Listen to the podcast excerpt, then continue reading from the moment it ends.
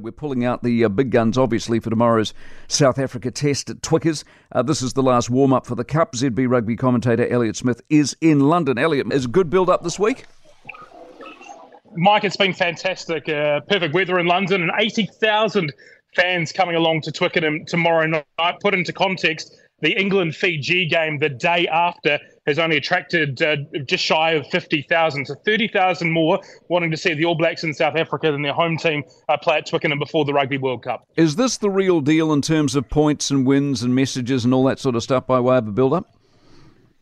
Well, I think it's as close as you can possibly get. There's nothing riding on the line. The Rugby Championship's over. Uh, there's no trophies really to be won. To put up some uh, sort of fake trophy for the occasion, the Qatar Airways Cup, which has no meaning behind it. The real meaning is tuning up for the Rugby World Cup. Uh, these two teams might meet in a quarter final or, or the grand final uh, later on in the Rugby World Cup, but a chance to test out these combinations uh, again. The All Blacks tinkered last time out against uh, Australia in Dunedin, so a chance to restore those combinations, which have got them to four wins from four so far in the year and um, and get that practice on the ground two weeks out from the tournament starting, Mike. What are your mates saying in Europe about what's happened to the All Blacks? You know, last year and all the problems they had versus what we're seeing this year. I mean, has the expectation around the All Blacks in the World Cup changed?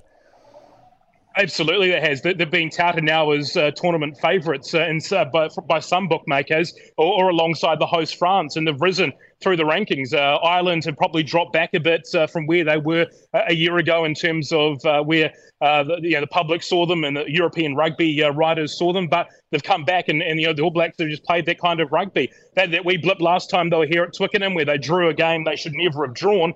Um, but I think uh, by and large, here speaking to some of the reporters from around Uh, London that have ventured along to the All Blacks this week, they've been very impressed by what they've seen on the park uh, in their four tests to date this year and the kind of rugby they've played is befitting of being right up there in terms of World Cup favouritism. Fantastic. How, how good's the British summer, Elliott? Oh, I think we've uh, turned it on this week. It's been fantastic, Mike. 28 degrees every day, not a cloud in the sky. Absolutely beautiful. London, uh, absolutely fizzing uh, in summer. It's great to see. It isn't it just? Hey, listen, quick message from Jason, our boss. You know when you were in Argentina, you sent that photo through of the big steak and the glass of red wine? yes. I've um, there's a beautiful restaurant in London called La Gavroche. Do you know La Gavroche? It's by Michel Roux. Anyway, he's closing it up. It's a Michelin-starred restaurant, and it's about to close. It's one of the world's greatest restaurants. And Jason just wanted you to go along, post the test. Uh, it's in Upper Brook Street. Go along, post the test. Fill your boots. It'll be one of the greatest restaurant experiences of your life, and he's happy to pay for that. How does that sound? Perfect. Do you mean to bring you back a doggy bag, Mike? Bring me back a doggy bag, mate, and go well. Appreciate it and have a good weekend. Elliott Smith. Jason's just fallen out of bed. He gets up late these days. He had the survey party last night, so he'll still be hungover.